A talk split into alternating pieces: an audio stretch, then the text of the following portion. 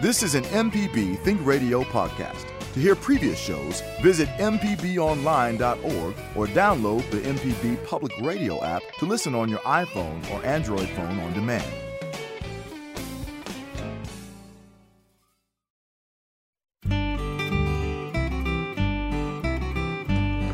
From MPB Think Radio, this is Creature Comforts. It's the show all about your animals and the animals around you. Kevin Farrell here with Dr. Troy Major, veterinarian at the Animal Medical Center in Jackson, and Libby Hartfield, retired director of the Mississippi Museum of Natural Science. The summer is always a great time to cast the rod and reel to fish Mississippi's waters. Just about every corner of the state has a place to enjoy this great summer activity. So today we'll talk with Dennis Riecke from the Mississippi Department of Wildlife, Fisheries, and Parks about where to fish and what's biting this time of year. Dr. Major is ready to take your pet questions. Libby always likes to hear about your latest encounters with nature. So join our conversation this morning with your phone call. The number is 1 877 MPB Ring. It's 1 877 672 7464. You can email animals at mpbonline.org. If you ever miss Creature Comforts on Thursdays, it repeats Saturday mornings at 6. So, good morning, Libby. Hope you're doing well this morning. Good morning, yes. Um, what do you have for us today? Okay, one thing, I guess after that great rain that I had yesterday, I don't know how many people had it where they were, but that was, uh, we've been waiting for chanterelle mushrooms to come up and have found very few so we were really pleased to have that rain. I think it rejuvenated everybody, and the birds were happy this morning. Uh, insects are out everywhere, and if you're an insect watcher like I am, lots of neat things to see. Moths at night. I've got a um, a white. My house is painted white under the porches, and the uh, porch light attracts a lot of uh, wonderful moths every night, and I thought maybe I should mention that to people. That's a great place to go and just see what moths you have haunting around your place and um, tufted titmice fledged at our house this week, and uh, that's a great little bird to watch. Um, I've, I've, noticed that some people get disappointed. Tufted titmice about the same size as the bluebird, and they like a bluebird house real well.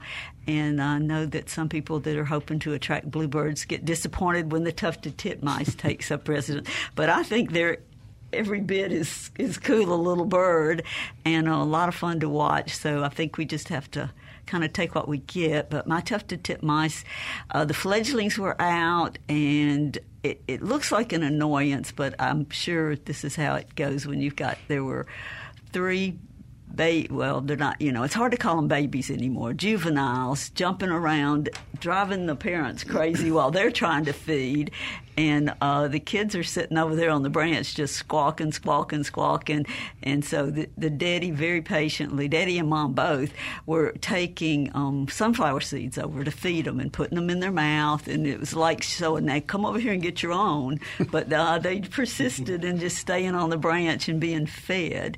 And a tufted titmice usually leave the feeder anyway. They'll pick up a seed and go over to a close tree and put it down and knock on it and you know crack the shell and then eat whatever they want to eat. And sometimes they'll kind of hide it in the bark of trees. And i noticed that the babies were all sitting in the same tree where the tufted titmice usually kind of stash extra seed.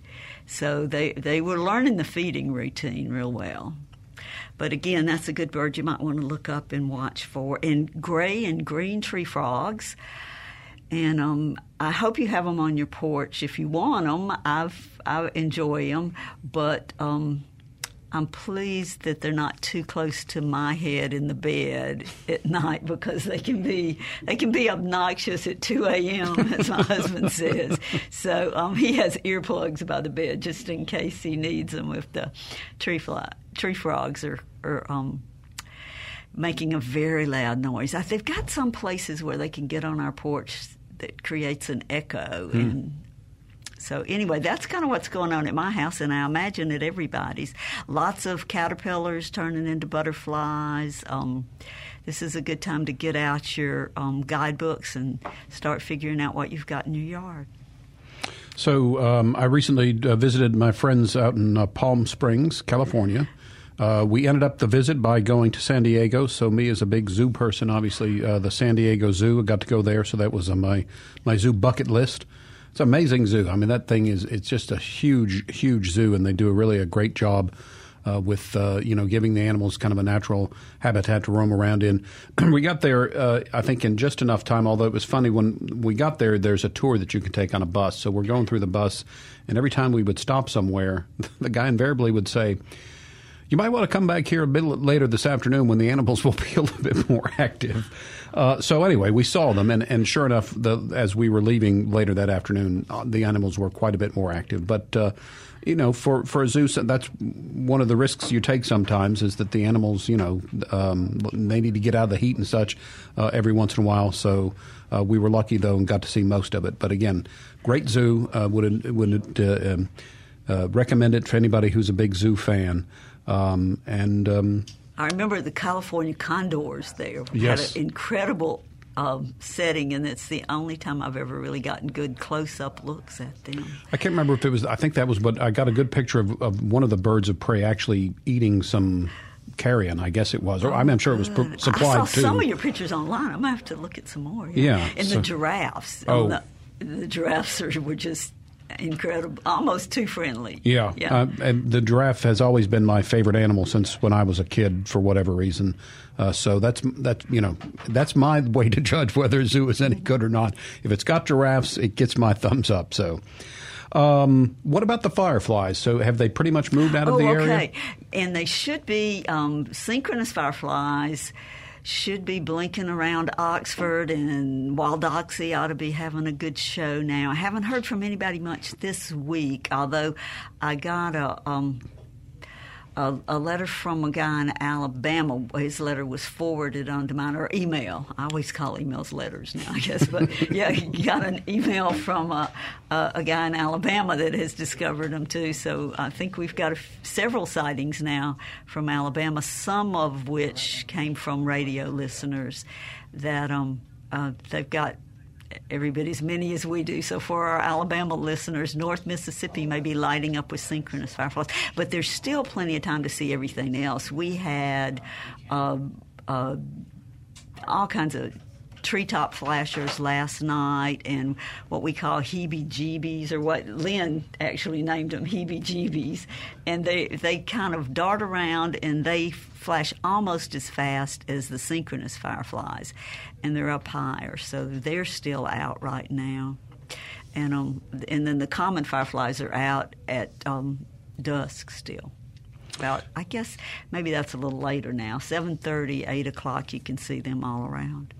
You also went to uh, the the event there behind the um, uh, craft center on in uh, Ridgeland, and I think I like the, the, the, the treetop. I mean, I like the sinks. Don't get me sure, wrong, that's but cool. yeah. But I did like the the treetop ones as well. So. Yeah, they're so bright. Yeah. That's, uh, Java, I believe uh, you uh, saw a Cooper's Hawk, or tell us your story. Well, yeah, I just wanted to mention um, a good friend Eddie Wright. He's been on Deep South Dining a couple times uh, with Eddie Wright uh, Barbecue. He, he posted some pictures on Facebook about how he had at least about three Cooper's Hawks. Well, we nobody knew what they were at the time. Libby and a couple other um, bird uh, people uh, noticed that they were Cooper's Hawks, but they were just on a, along his fence line, like three just perched. And he has small dogs and um, and things at his house, and he was just like, "I need some help. I don't know what to do. Should I pop him with the pellet gun, or is that is that illegal?" I thought that was kind of interesting with all, all those kind of questions yeah. that were popping up on his uh, on his Facebook feed. But it was just something to see as far as just in the neighbor residential neighborhood, you have these like birds of prey. And and it was three of them just like on his fence. And he said they were there for a while. It's like they weren't just you know some birds will kind of fly away when you clap at them or something. Like they were sitting and perched. So i i tagged libby on it to see what she would say. And she you know like like i said identified them as uh young young cooper's hawks. Yeah i think it they were probably siblings from a nest, is what Yeah. I'm guessing. That they were all right there together, and they may have been waiting for their mom and dad to pop some food in their mouth. And I actually was that kind of um, unusual, just uh, you know, in a residential area to see those kind of kind of birds just kind of hanging out, pretty much. Often that's where they'll be. They, you know, and they even eat pigeons and they'll eat doves. So anything that's in the backyard, but they are they are birds hunting other birds primarily. Yeah. So, that, and I don't think the dogs would have anything to fear from them because they're they're for one thing they're a small hawk and they're zeroed in on a good bird snack. Yeah, that's a lot of yeah. a lot of the comments too. Where it's because he he has a couple Yeah. dogs, but one that's like a smaller dog, and they were like, "Oh, he's gonna get your dog." yeah, I noticed there was a lot of that fear. Yeah, yeah. and Troy might want to address that further too. Uh, so, good morning, Dr. Major. How are things going at the clinic? Uh, I hadn't made it there yet. I had Okay. a flat tire, Uh so oh. that's the reason I'm late. Okay, All right. but anyway, I, I'm headed to the clinic now. So, you got your, your tire repaired. You're back on your way. Yes, yes, it's always something. Okay, that's okay. Yeah, you know, back to the Hawks. I agree with Libby. They were probably waiting on a meal from their parents, but uh, there's some larger hawks that certainly could possibly uh, damage, even if they didn't take it off. The, their talons are so sharp. If they tried to take off a, a very small small dog, it could be an issue. These were probably harmless, I would say. All right. By the way, now's a time for me to mention uh, always big thanks to Libby and Dr. Major. They've been doing this show since the beginning, which is, gosh, I don't even want to think about how long we've been doing this show. Over 10 years, I think. Yeah, it's Uh, about fifteen, I think. I have I have a few pictures from the past. I'm gonna, pull up and show you guys. I, I've been holding these pictures. I guess right for this moment. I know we haven't aged. Yeah, I'm sure. But the fact that Dr. Major, despite having a flat tire, is still willing to come on the air with us, Dr. Major, we certainly appreciate what you do for us each week, and Libby as well. Uh, the show wouldn't be the same without the both of you, so we certainly appreciate uh, what you do for us. It is time for our first break of the hour. When we get back, we'll be talking about fishing with our guest, Dennis Riecke, fisheries biologist at the Mississippi Department of Wildlife, Fisheries, and Parks. Dr. Major, ready to help with your pet questions? Libby likes to hear about brushes and encounters with nature. Got a full line of uh, phone calls ready to go as well, so stay tuned. Hello, I'm Dr. Nancy Lottridge Anderson, president of New Perspectives, a fee only financial advising firm and co host of Money Talks. For over 10 years, Money Talks has been answering your personal financial questions and sharing knowledge about money management. Money Talks can be heard Tuesdays at 9 a.m. on MPB Think Radio. Podcasts can be found on our website, money.mpbonline.org, or on your smart device's podcasting platform. You're listening to Creature Comforts on MPB Think Radio. Kevin Farrell here with Dr. Troy Major and Libby Hartfield. Today we're talking fishing around the state with our guest, Dennis Riecke from the Mississippi Department of Wildlife, Fisheries, and Parks. If you want to join the conversation with a question or comment, you can call us at 1 877 MPB Ring. It's 1 877 672 7464. Email animals at mpbonline.org. We've got some phone lines to get to, so let's start in Natchez. Francis is first up. Good morning, Francis. You're on the air. Go ahead. Uh, thanks for having me on. Uh, I'm an average. Uh, uh, I love the bass fish, and uh, I've been wondering this ever since I started. How come largemouth bass are down south and uh, largemouth bass are up north, but you never see any smallmouth bass down south? And uh, it's not because of the depth of the water, because we've got 80, 60 foot uh, areas around here where the water is 60 to 80 foot deep. And my next question is, what can you do about these horseflies? Well, I'll, I'll tackle the uh, the largemouth bass and smallmouth bass question. I don't know about the horseflies.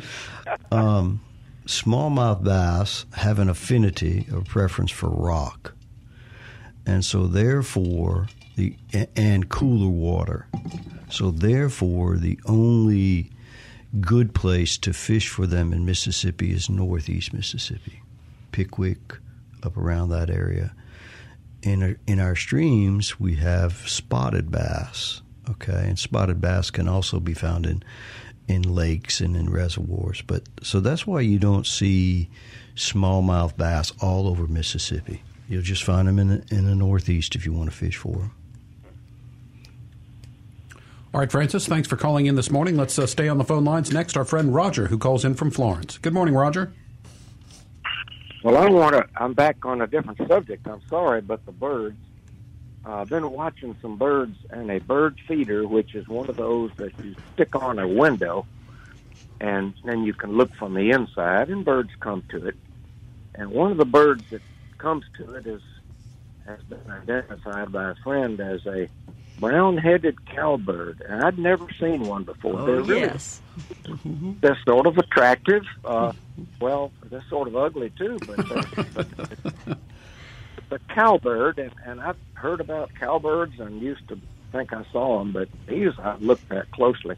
So that's interesting. Another thing is though, if you get up anywhere near the window, they see you through the window. So my question is, what can you do to put maybe a piece? I don't know how you get a piece of one-way glass, but you see them on television when they're interviewing criminals. But but could, what can you put up there on the window on the inside so you can get right up close and look at them and they can't see you? You know what? Um, there might be a way to camouflage like that, but um, you could try some of that camouflage that turkey hunters use where it looks like little strips of camouflage material and you could peek through it. But I, I tell you, an easier way that I know works for people, and I've kind of done it too, is just to get them acclimated to people being in there. If they get used to you being fairly close to the glass and then they'll do it. You can even put, you know, a toy or a mannequin or any kind of uh, doll or something close to the window so they get used to seeing those eyes there. And uh, I've heard people use a picture out of a book or something like that. It's just so they get used to there being something in there.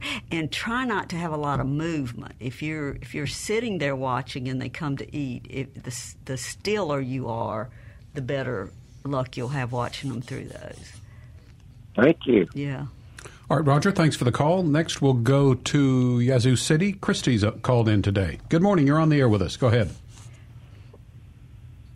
Uh, good morning. My name is Christy from Yazoo City, and I have a two year old Rhode Island Red that's sick.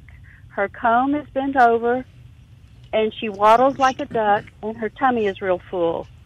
And I was I gave her I was recommended to give her a soaking bath for 30 minutes in Epsom salt water, warm water. And that didn't help very much. And I was wondering if you had a suggestion to what to do next.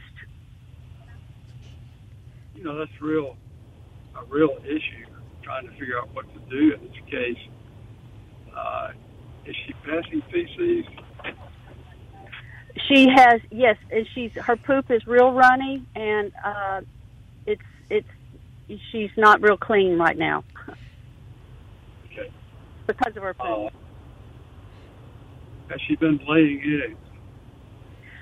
up until up until now, yes, she does not. Con- I, I only can say convulse, but move like she's trying to lay an egg. And after I gave her the bath, I put ivermectin under her wings and under her butt. That was recommended, and she's not be- any better. I'm actually worried about her being possibly egg bound, uh, which which can happen even in a larger bird. We see it in uh, small uh, birds like cockatiels, that sort of thing, but it's possible. If you have a veterinarian that can look at her, I'd say get her in, let, let them look at her and see what see what might be done. Okay. It doesn't, it doesn't, doesn't sound very good, and I'm sorry, but Um, without seeing her, I don't know that I can do anything else. Okay. all right, sir. Thank you. All right, Christy, thanks I wish for I the. had better advice. Back back to horseflies. Okay. They're very much a problem this time of year. Old timers have told me, and I've kind of watched it, and to a certain extent, I think it is true. They tend to disappear after the first full moon in June. So be on the watch out for that. That's again, I don't know any scientific fact, but again, things that people see and think about certain night. All you right. know, I'm interpreting that to mean probably their their season is mostly the first half of June, huh? let's hope that's true because I noticed that you, you do have them really bad for a while and then they do tend to leave. I'm going to watch for that too. Yeah. All right. See what date in June. Uh, very good. I think it's uh, we. Our guest is here. That's why I lost my place here for just a minute. Our guest is Dennis Riecke, uh, and Dennis, thanks for being back on the program with us. In the past, you've talked about things like invasive carp and giant salvinia. Are there any new dangers taking over our waters that we need to be concerned about? Let me think now. We've got. Um, island apple snails uh, on the coast, and uh, they've been in Hideaway Lake and another lake uh, around Picayune, but they're in uh, oh a sewage treatment lagoon, things like that. And they're escapes from aquariums, uh, or or you know people get tired of them. And it's a big snail; it's a land snail, but uh, it lays a pink uh, egg mass, uh, climbs out of the water and lays a pink egg mass. And so um, it's prohibited in Mississippi because it can do severe damage in rice fields. So um, sometimes you see them for sale online, but that's about um, the only aquatic species that I know of right now. Yeah. Um, any updates on either the carp or the salvinia? Well, I think we have successfully gotten rid of uh, giant salvinia at uh, Ross Barnett through a variety of techniques and just diligent effort and a lot of surveying. Uh, the carp, we still have research programs going on, and we have a um, um, reimbursement program for our processors. And we may go to do some other things to try to remove them, but it's, um, you know, I don't as abundant as they are, and in an open system like the Mississippi River system and the Yazoo River system, all you can do is try to just limit the damage. There's no way that we're ever going to adequately get rid of them without a big concerted effort. You know, if somebody comes along and has a nice product for them, and Americans start eating them, and and you know everybody's the next it's the newest tilapia, let's say, uh, uh, we could put a dent in them. You know, so we're just into prevention to try to keep from them from spreading to new waters, which we're uh, we're Mississippi is working with other states in the Tennessee Tombigbee Waterway, where you have locks and dam structures. It's a it's a very narrow area where you could use um, light, sound, bubbles, electricity, all those things to deter them. Yeah. Yeah, I, th- I think we're going to have to come up with a fancier sounding name so that when they, um, you know, get served in restaurants, people will think they're getting some sort of gourmet type of thing. All right, so let's turn our attention to good things found in waters. Uh, where are the fish biting this time of year in Mississippi? Well, you know, uh, uh, I, I tell people that the, the, best reports that we have are the uh, the state uh, the weekly fishing reports which are on our website, and uh, you can talk to your friends and you can look at Facebook. And but we get um, reports uh, on some lakes. We have to have a reliable report on a regular basis. Uh, and we publish those uh, each week on the website from um, second week of February till into November. And uh, you know, typically they'll say, you know, it's fishing in the early morning, later evening, or um, in in deeper lakes off of points, things like that, where there's there's cooler water. Um, so I would just refer people to to those. It, it's on uh, under our website under fishing and boating, and it's uh, fishing reports. And then we have what we we, we translate um, the the the sampling information that biologists collect when they when they do creel surveys and when they do netting or if they do mostly electrofishing, okay, um, we put that in non-technical terms that people can understand in terms of catch rate per hour, what percent of fish over a certain length or over you know a certain weight, and what do people prefer to fish for here, you know, and then. Um, you know whether that population of that particular fish is on the increase, is on the decrease, is it getting you know bigger? Is it getting heavier? You know, or is it uh, overcrowded? And so that type of thing. And those are called real R E E L facts. And there's a wealth of information there. If you want to know what we sample the lake for and what we found, that's where it is. All right. We're visiting today on Creature Comforts with our guest Dennis Riecke. We're talking about fish, but also looking for any kind of uh, wildlife questions that you have and observations, and also pet questions for Dr. Major. By the way, the next full moon in June is June 14th. So hopefully uh, after that, the horseflies will dissipate. We won't have to worry about those uh, too much anymore. Hey, if you want to join our conversation this morning, the number is 1 877 MPB Ring. It's 1 877 672 7464. You can always send an email as well. Send it to animals at mpbonline.org. We'll be back with more after this. Hi, I'm Jason Klein from Fix It 101. If you ever thought about changing the doorknob or fixing a leaky faucet, some jobs just aren't that difficult, and yes, you can do it. If you want to find out how to do those things, listen to Fix It 101, podcast everywhere. You're listening to an encore presentation on MPB Think Radio. We're not able to take your call right now, but you can always reach us through email. The address is animals at mpbonline.org. This is Mississippi Public Broadcasting, Think Radio.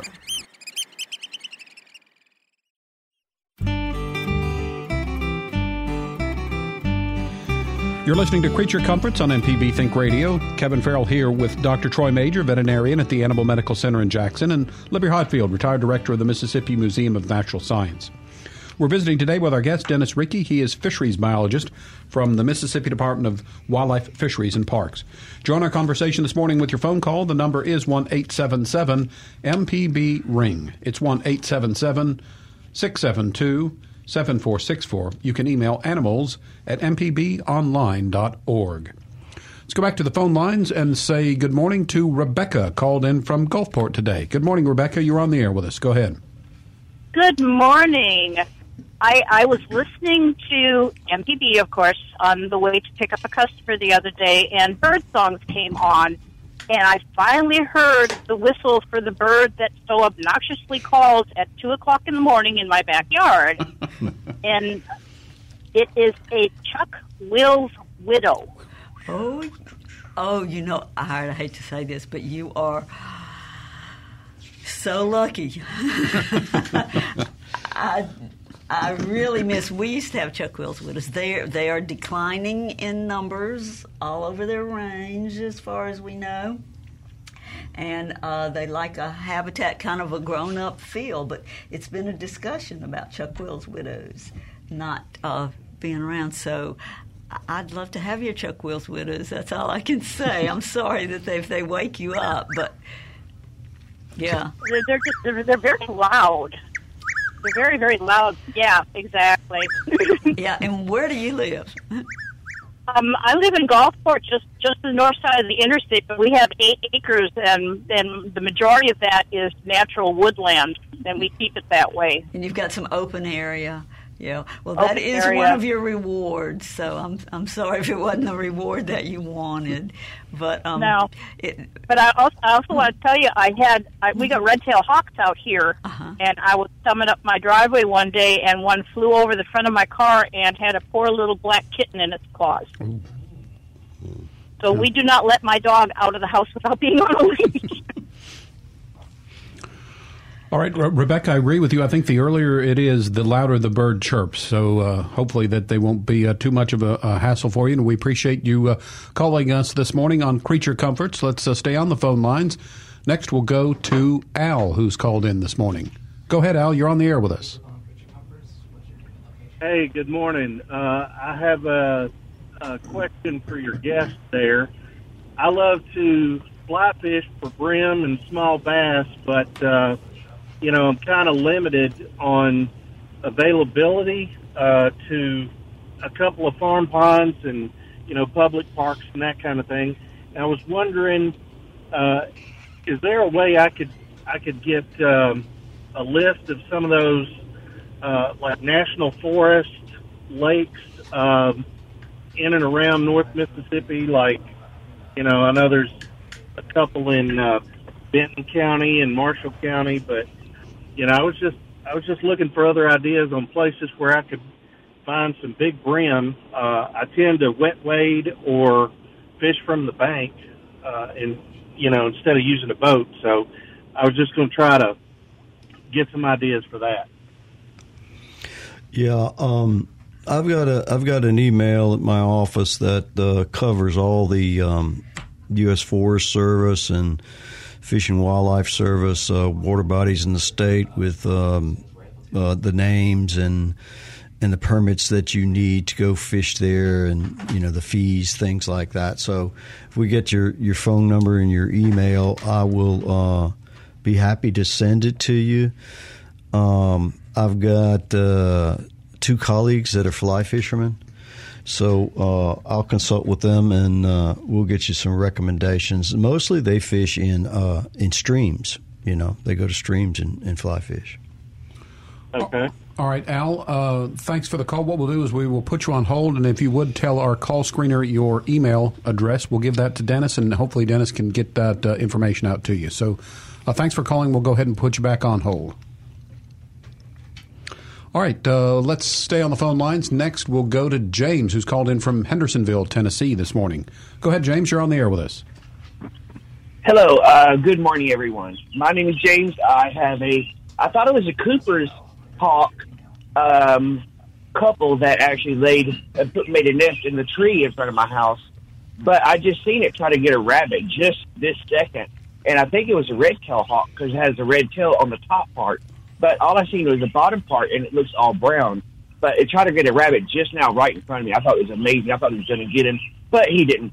The question is, that was the coolest thing I've seen it like all week. Anyway, um, so the question is about how long from the time the the hawk lays the egg to the time that they start to fly. Because the other day I was sitting here on my porch and I seen the baby. There's only one baby there. and his head, he was pulling meat, uh, strings of meat from uh, whatever he was eating from. That the mother just uh, dropped off. So about how long from the time that they are the, the eggs have laid to the time they start flying away? Because I have no I, no idea. It's probably Yeah. been a couple of months we've been watching it. Yeah, and most birds are about a month. A small bird will be, you know, a couple of weeks as an egg and a couple of weeks as a nestling. There are a few things, some of the small warblers that really speed that up. But a hawk, yeah, I bet you're right. Six weeks, eight weeks, right about in there from the time she lays the eggs until they're going to be flying around. A couple months would Okay, be cool. right on track. And I'll bet that was a red tail that was after the rabbit. Yeah, because it, wa- it was just the, it was the couple because that's the only two that we see in the yard. I mean, anywhere around here. Um, and Yeah. it was amazing because we, we thought it was a Cooper's uh, Cooper's hawk because everything was brown underneath But on top. As soon as it came down to get that rabbit, it was the coolest thing. I, I know I've said that before, but as soon as it came down, I seen the red tail and thinking, "Ooh, that's not a Cooper's. That's not a Cooper's hawk. That's a red tail hawk." You know, we had a show. yeah. a coup- yeah, we had a show a couple weeks ago about falconers, and that's the the kind of excitement that they talk about when they hunt with those hawks. All right, You- James. You know, I love life. I love life, and I love uh, all the animals. But we all need to eat, and Yeah. so do they. Yeah. So this part of life, our part of the Yeah. circle. That's the only thing they can eat. Really, they've got to eat meat. All right, James, we appreciate your calling in this morning. Uh, this is Creature Comforts on MPB Think Radio, visiting today with Dennis Riecke, a fisheries biologist with the Mississippi Department of Wildlife, Fisheries, and Parks. Uh, Dennis, remind us who needs a fishing license? Okay. Um, anyone 16 years and old, old and over, needs a fishing license, a statewide fishing license, unless you're going to fish in a private pond and you're a resident. Um, residents who are 65 and older are exempt. Non residents are not exempt. So, a non resident of any age uh, from 16 up has to have a, a license. Um, some people who are 100% disabled are exempt from a license purchased, and they just need to prove their disability in their their state of residency. Um, I think that's about it. Uh, people who are 65, if they don't want to uh, uh, prove their age or if they're disabled and they, and they don't want to carry around all that stuff, they can buy a voluntary five dollar license, and that will help the agency because they they are then a licensed uh, angler or hunter, and so we we can uh, count them uh, towards uh, our federal aid allotment, federal funds allotment. And I do want to say this uh, that if if you're a crappie fisherman, or even if you've never crappie fished, we have world class crappie fisheries in our northern reservoirs Grenada, Enid, Sardis, Arkabutla. We have people from every state coming to fish there in the springtime when they're spawning. People wait for two or three hours to get to launch their boat. That's how good it is, and that's how popular it is. It's a good eating fish, and so if if you you want to catch a big crappie, if you just want to have the thrill of, of catching decent sized crappie, and it's a great eating fish, just just go. Uh, I would recommend that you go sometime in the fall, maybe mid September to maybe November the first, when the crappie come in closer to the shoreline. Uh, springtime is really crowded. If you if you want to try to get the spring spawn, you better make your reservations about a year in advance. Wow. and uh, be prepared to wait. So, uh, just it's one of the little gems we have in Mississippi that I think is underappreciated, and, and I want to encourage Mississippians to to take part of it. All right. It has been a busy day on the phone lines this morning, uh, so let's uh, go back to the phones and we'll start with Rachel in Eupora. Thanks for calling, Rachel. You're on the air. Go ahead. Hey, um, I grew up that uh, recording you just played of the bird. I grew up uh, calling that bird. Our family called it a whippoorwill.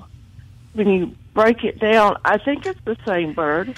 It's when you yeah, it's a relative. It's uh, very similar. Whippoorwill, yeah, and it's very similar to a chuck-will's Okay. widow. Yes, and I guess that's why they they kind of named given the common name. It's whippoorwill and chuck-will's widow. Yes, and they do sound Chuck-will's very similar. widow, okay. Yeah, and uh, whippoorwills. I think um, you're going to find them in greater numbers a little further north than you would the chuck-will's widow. If you look on the map in um, the bird book. uh huh. So are whippoorwills also in decline? Yes, there there are fewer of them. I think any of those. It's kind of a prairie sort of a bird. Um, you know, old Bob White quails. How how rare are they now? People don't hear them very Uh-huh. often. Yeah. And those uh, the Chuck Wills widow, the lady that, that called in before you, was uh, along the coast, and I've noticed, I've seen uh, reports of um, of uh, Bob White quail along the same area that she is, and it's at pretty much same habitat. Uh huh. Well, thank you so much for clearing that up. Yes. Thanks for the call, Rachel. Let's stay on the phone lines. Next, we've got uh, Leonard, who's calling in from Tennessee this morning. Go ahead, Leonard. You're on the air with us. Hey, good morning. Yeah, I had a comment about the whippoorwill and uh, we call them poor Will's widow. Uh huh. Yeah. But uh, one is the northern version, the other is the southern version. And one summer, I didn't have an air conditioner inside, the window open, and they they call all night. And Yeah. uh, there was one of each outside my window, and it was like the Civil War, the North against the South. One kept saying "whip poor Will," and the other kept saying "poor Will's widow," and they argued all night. yeah. Yeah, looking on the map, we have both in Mississippi, but um, the um, the uh, whippoorwill's going to be more prevalent in the northern parts of the state. Yeah. Yeah, I'm I'm just just the, about two miles north of the Mississippi line in Tennessee. Yeah. But they argued all night. Whip poor Will, no, poor Will's widow.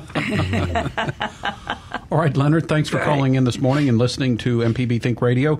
We have ti come to the time for another break. When we get back, we'll talk more about where to fish and where families can do some camping in some state parks. Dennis Riecke is here from the Mississippi Department of Wildlife, Fisheries, and Parks. Dr. Major still on the line, ready for your pet questions.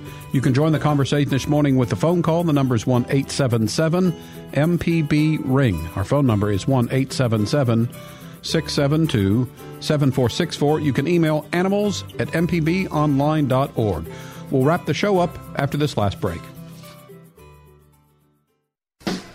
Hey, this is Larry Morrisey with the Mississippi Arts Commission. I'm one of the hosts of the Mississippi Arts Hour, the arts interview show on Think Radio. Each week, myself or one of my fellow hosts bring you in depth interviews with different creative Mississippians. We talk with visual artists, musicians, writers, as well as people who help bring the arts to their communities. We hear about how each artist learned their craft and get some insight into their creative process. You can hear the Arts Hour every Sunday at 5 p.m. on Think Radio, or listen anytime by subscribing to the show through your favorite podcasting app.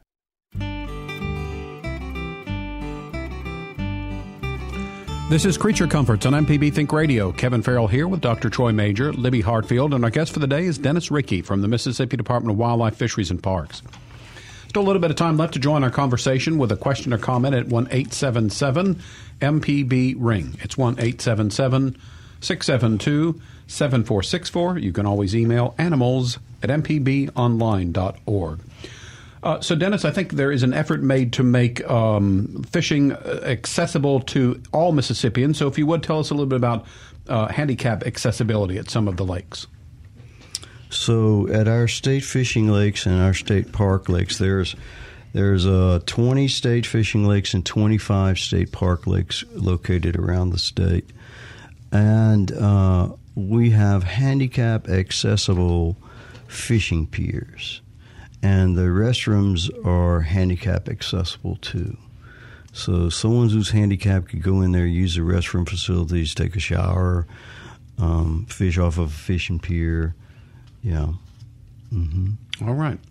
Uh, and I think now we've got a pet question for Dr. Major coming from Peck Beckett in Poplarville. Go ahead. You're on the air with us. Hey, good morning. I uh, have a little dog. He's a 15 year old dachshund and uh, I'd say a week or two ago he choked on a tree. We were able to uh, retrieve it. He uh, he seemed fine, but over the weekend he started having trouble keeping food down, and uh, we brought him to the vet Monday morning, and they did all kind of tests and scans and whatnot, and they said they thought he had some sort of infection. And uh, I was just wondering, could that be like maybe it scratched his throat when he got stuck when he, when he got stuck? Like even soft food, he's having a real hard time keeping down at all.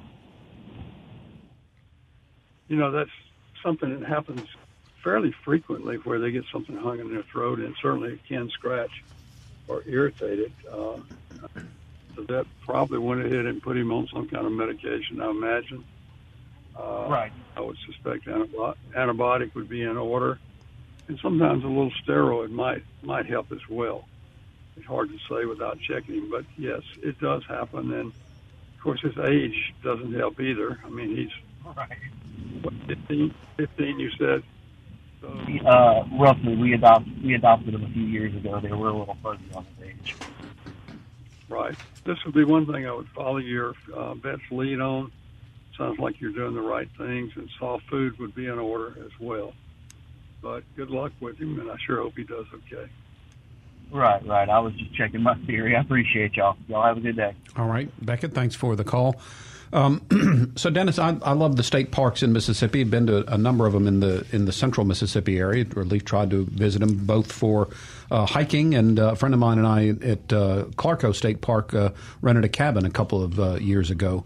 So, tell us about the state parks. And I guess it's anywhere from if you want to go out there, primitive camping, I think they call it with a tent and everything, up to cabins. Tell us what some of what our parks have to offer.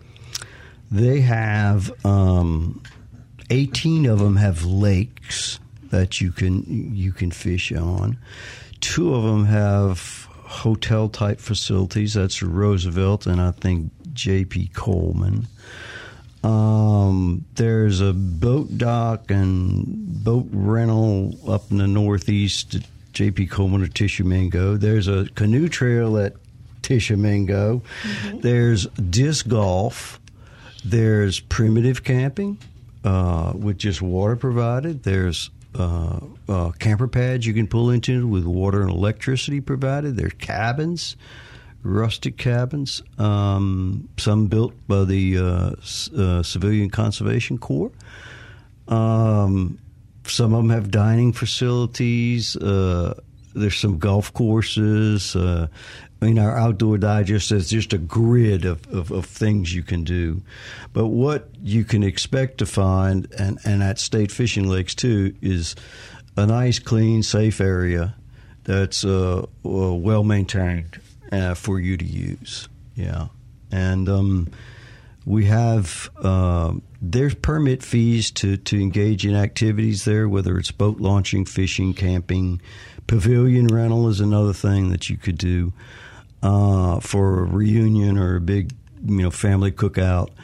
Um, and if you you think you're going to be a frequent visitor to state parks and state fishing lakes, you can buy an annual pass which will allow you to go to, to those 44 facilities uh, throughout the year.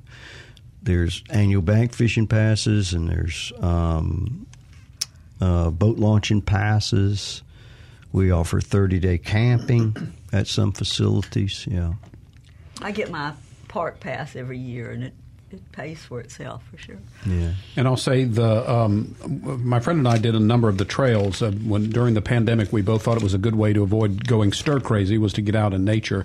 Uh, and I'll say that the trails are, are fairly well marked on most of them. Although I remember it. Um, Paul B. Johnson down there in Hattiesburg. We were out there on a trail, and it's one of those where you're going along, and it was getting a little more grown up or whatever. And I thought, I don't know if we made the right turn, but suddenly we found a park bench or something out there and realized we were on the right tra- uh, track. So uh, if you enjoy hiking, I would certainly uh, recommend the state parks because I say the trails out there uh, are, are fairly well marked. We've got our friend Mikey from Mobile on the line, and she's up next. Good morning, Mikey. Good morning. I'll try to be quick because it has been a big, big nature thing. It's all been coming to me.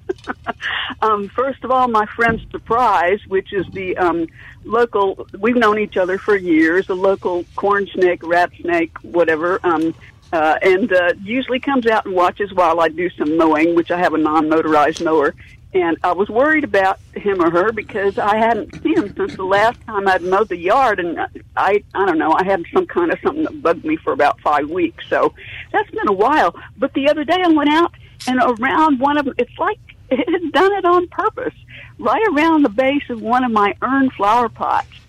It left a full snake shed. It's just gorgeous, and it's about three and a half or four feet long.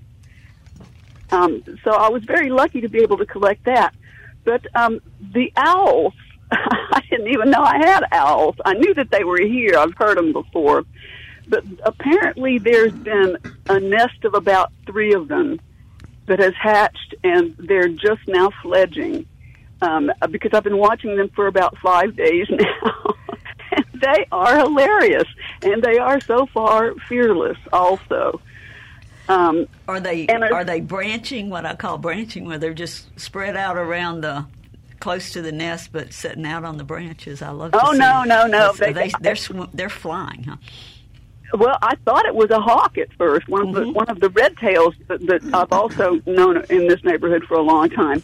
But uh, you know, but I went, boy, that was really a because it was right outside my window, like six feet away, and I thought, boy, that was really silent, even for a hawk, you know, that flight. And so I watched, and then the next day it came back at about the same time, which is about this time of day. Every- Mikey, we're going to have to hold you there. Sorry that we ran out of time. Always good to hear from you, though, and thanks for the update about what's going on in and around your area. Creature Comforts is a production of Mississippi Public Broadcasting Think Radio. Funding is provided in part by listeners. To hear today's show or previous show, you can visit creaturecomforts.mpbonline.org. Our show is produced by Jabba Chapman, and our call screener today was Charles, our intern. For Libby Hartfield, Dr. Troy Major, and our guest Dennis Riecke, I'm Kevin Farrell. Stay tuned because up next, it's autocorrect. We'll be back next Thursday at 9 for another Creature Comforts, heard only on MPB Think Radio.